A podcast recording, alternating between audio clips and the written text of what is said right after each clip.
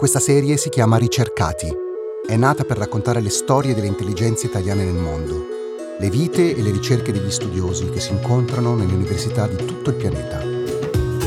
Ricercati è prodotto da Cora Media in collaborazione con Intesa San Paolo On Air. La puntata di questa settimana è di Matteo Mievaldi. La ricercata di oggi si chiama Estella Carpi da Londra, Regno Unito. Ti puoi presentare un attimo Estella? Dici un attimo di cosa ti occupi, dove e da quanto? Io ehm, sono al momento lecturer di studi umanitari nella University College London, ho 40 anni e sono arrivata a Londra solo nel 2016 dopo una variegata esperienza internazionale, soprattutto in Medio Oriente, ma diciamo la, la mia patria in Italia è Monza chi ha letto la sinossi della puntata già sa che oggi parleremo del sistema degli aiuti umanitari. Sì, allora innanzitutto vi dico un po' da, da che angolo disciplinare provengo in un certo senso. Specificamente mi occupo di antropologia dell'umanitarismo o degli aiuti umanitari, come può suonare un po' meglio in italiano. Quindi mi occupo di situazioni di emergenza a causa di eh, crisi, quindi sia conflitto armato che disastri, disastri naturali come può essere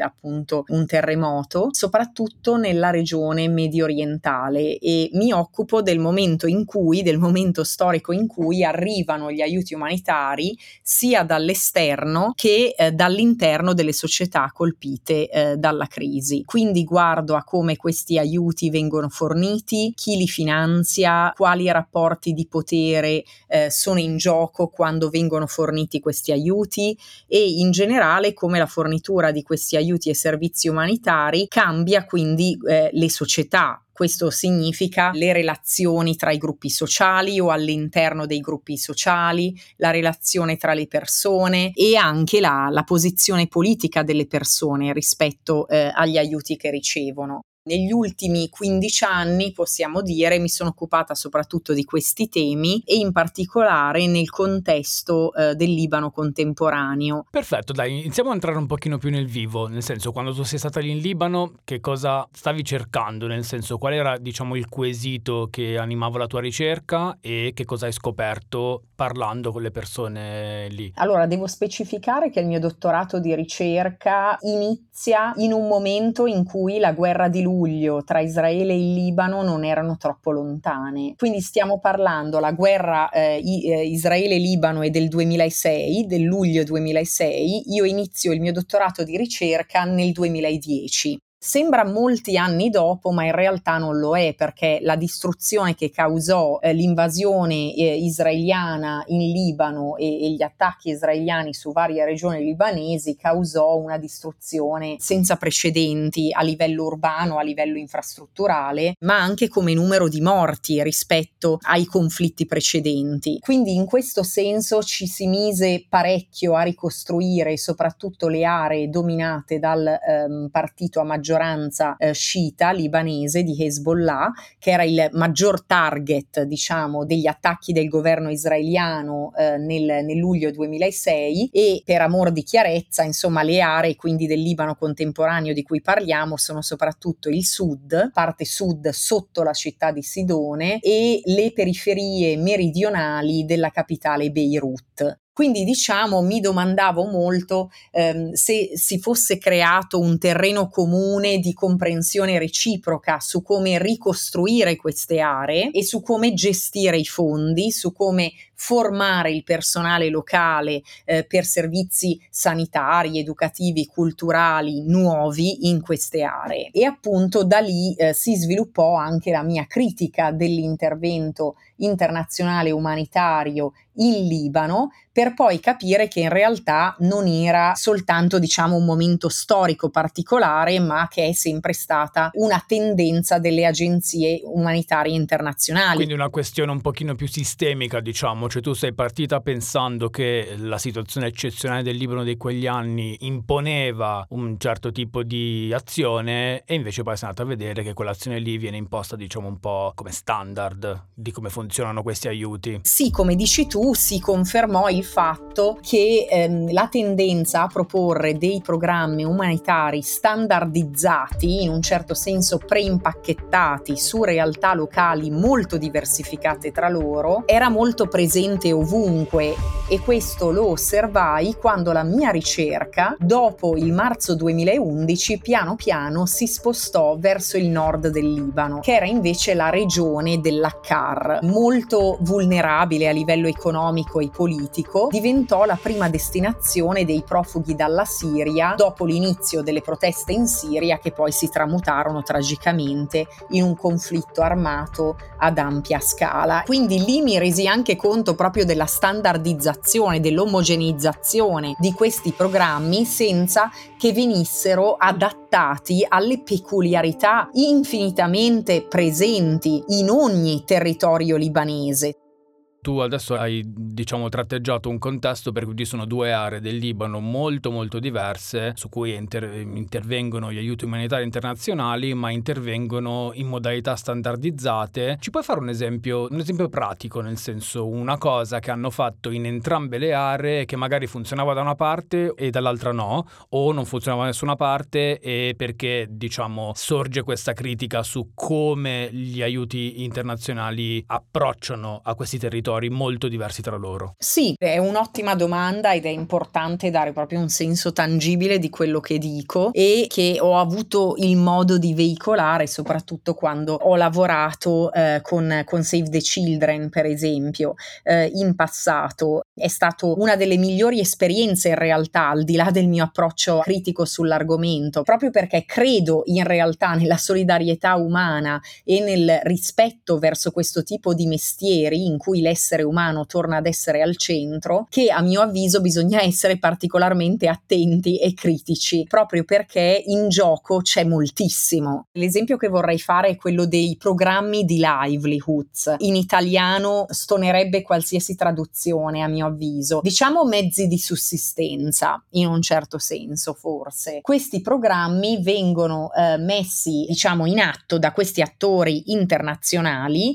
eh, nella regione dell'Akkar sia per la componente siriana eh, profuga, eh, soprattutto le donne, sia eh, le donne libanesi di estrazione vulnerabile a livello economico. Questi programmi eh, cercavano di potenziare soprattutto le capacità individuali di queste donne. Quindi volevano rendere impiegabili queste donne sul mercato del lavoro, innanzitutto in professioni e parti dell'economia del lavoro locale che non sarebbero mai state facilmente disponibili eh, a livello eh, locale e nazionale, proprio perché l'economia della CAR è molto povera, quindi sarebbe stato molto difficile per queste donne trovare uno sbocco lavorativo dopo questi programmi di livelihoods.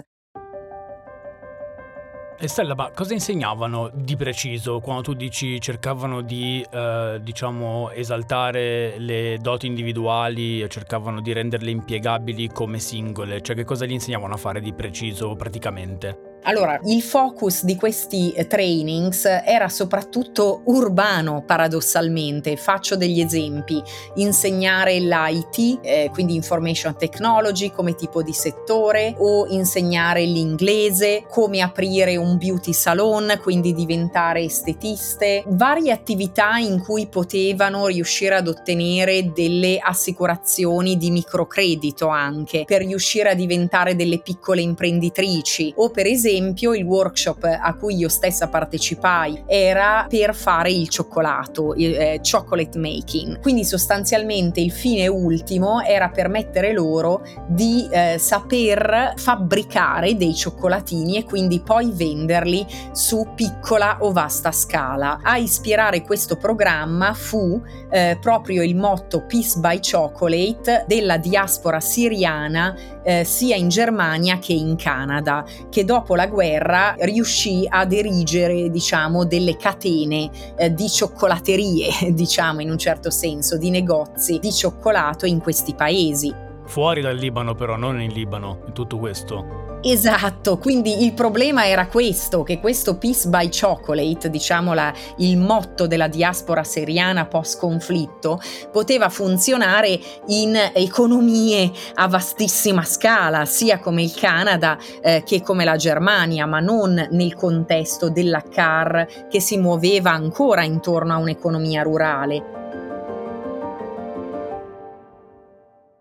Paradossalmente molti di questi programmi di livelihood quindi erano soprattutto con un focus urbano. Non dico che fossero negativi in senso innato, in senso intrinseco. Chiaro che più si impara o più si è esposti all'inglese o all'IT, più si permette l'impiegabilità di queste persone anche in altri territori. Il problema è che quando si parla di estrema vulnerabilità economica, queste persone lamentavano il fatto che ehm, non potessero accedere a beni di prima necessità con autosufficienza. Prova a tagliarla con l'accetta. Nel senso, queste ragazze dicono va benissimo, io adesso sto imparando a programmare, però non so come comprarmi da mangiare domani, diciamo. Esattamente. E poi l'altro esempio concreto che volevo fare, in questo soprattutto nel contesto urbano della periferia meridionale di Beirut, di cui ho parlato prima, i rifugiati, i profughi, eh, diciamo, di data più antica, come i sudanesi, come gli iracheni, ad esempio, quindi crisi che precedono il flusso siriano, lamentavano il fatto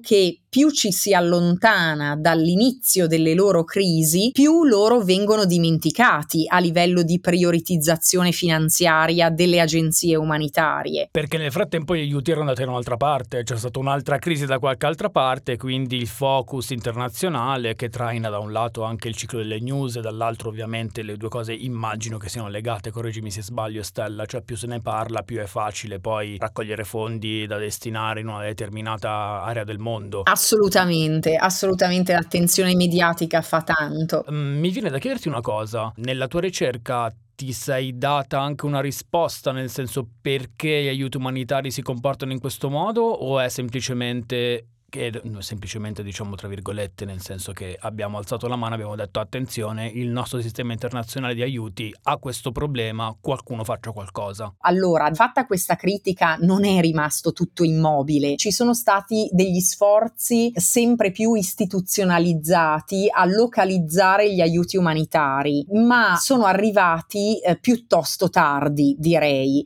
Eh, quindi questi tentativi di contestualizzare gli aiuti e imparare imparare dalle culture locali. Però ci sono dei motivi molto particolari per cui questo meccanismo arriva sempre un po' troppo dopo. Nei primi tempi, diciamo, in cui c'è un intervento nel senso della fornitura degli aiuti in contesti di emergenza, le agenzie internazionali di solito tendono ad arrivare con programmi molto appunto standardizzati, eh, immaginando gli aiuti, facendo anche delle valutazioni locali, ma molto spesso queste valutazioni sul terreno eh, vengono fatte eh, da attori che non hanno una relazione continuata con quel territorio, eh, non conoscono approfonditamente il territorio e questo perché succede? Perché innanzitutto vengono conosciute di più le aree in cui c'è una crisi continua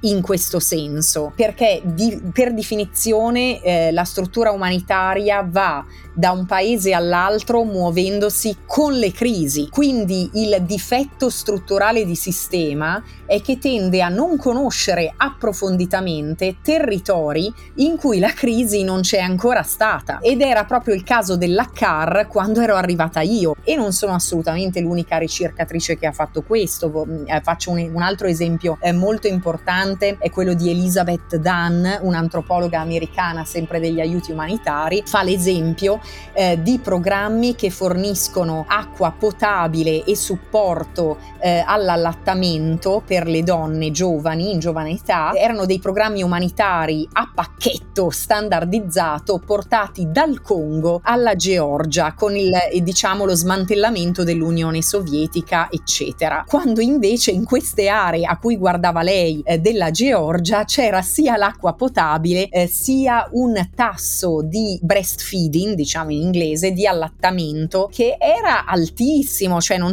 ness- non c'era nessun problema in questo senso, eppure i fondi umanitari avevano prioritizzato queste questioni.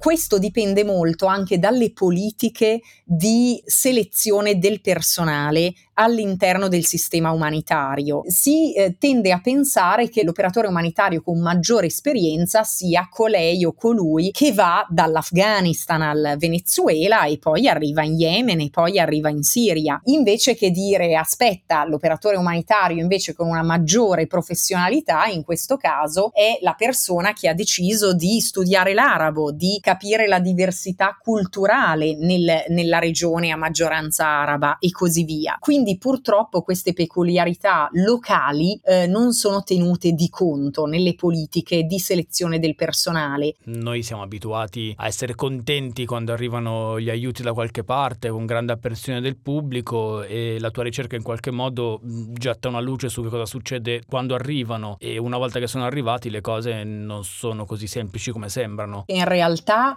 alcuni punti importanti per quanto facciano ancora un po' di, eh, di acqua insomma e debbano essere un po' eh, rafforzati sono il fatto che eh, c'è un, le, lo sforzo della localizzazione degli aiuti umanitari, di contestualizzarli e che questo è diventato un punto eh, importante ed istituzionalizzato eh, sull'agenda dei Sustainable Development Goals dal 2015, quindi all'interno delle Nazioni Unite. Questo è fondamentale, questa importanza eh, di imparare dalle culture locali viene perlomeno codificata di più che in passato, entra in queste agende di più che in passato.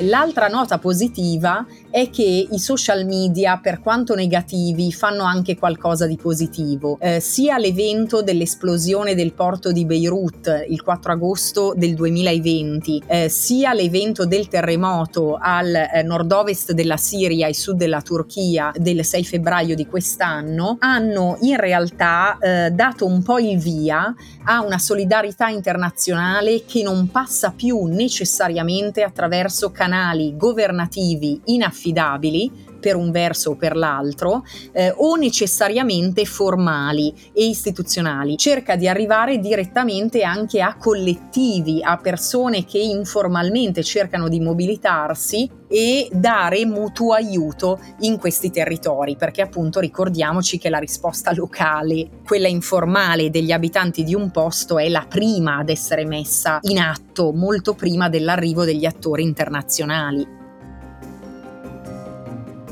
però appunto è importante anche non lavarsene le mani a livello internazionale proprio perché chiaramente eh, i bisogni sono talmente ampi che non possiamo soltanto contare ehm, su questi gruppi informalmente organizzati.